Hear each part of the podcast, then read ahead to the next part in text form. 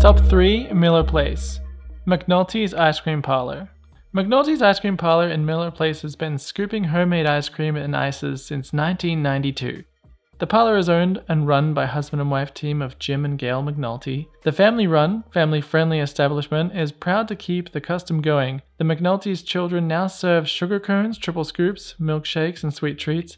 The shop began serving the neighborhood as a soda shop in the 1950s, and it truly feels like you're stepping back in time as soon as you pull into the gravel parking lot. Ice cream was always a part of Gail and Jim's relationship, even prior to taking the creamy cool treat on as a professional endeavor. Who remembers what Gail calls Carvel? Oh, yeah, the C word.